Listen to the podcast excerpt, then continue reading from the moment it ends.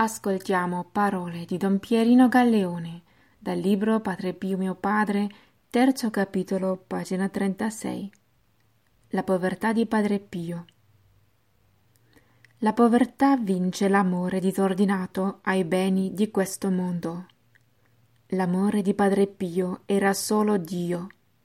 In lui non vi era altro se non l'amore a Gesù e alle anime dai beni di questo mondo non ne faceva conto alcuno, sia perché il suo cuore era pieno d'amore di Dio, sia perché l'uso dei beni di questo mondo era così limitato da non badare nemmeno a ciò che a ogni uomo è conveniente o necessario.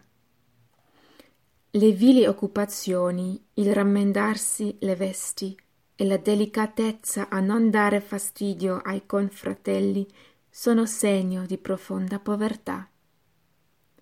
Un giorno camminando al suo fianco notai sull'abito del padre, sul lato destro del petto, una larga toppa mal rammendata.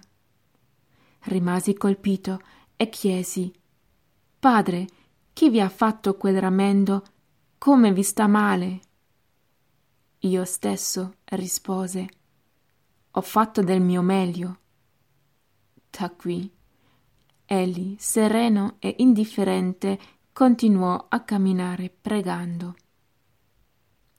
Uscito dal coro, io non finivo di guardare quella pezza mal rattoppata e pensavo anche tra le pezze è regale il nostro Padre. Il Signore però ha disposto diversamente. Padre Pio amò tanto Gesù sofferente nei fratelli da donare loro tutto se stesso.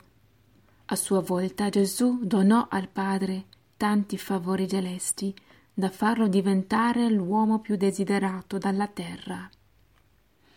Da Gesù partivano doni spirituali che Padre Pio distribuiva ai fratelli bisognosi nel corpo e nello spirito e dai fratelli venivano le offerte di carità che Padre Pio utilizzava sempre e solo per i fratelli sofferenti.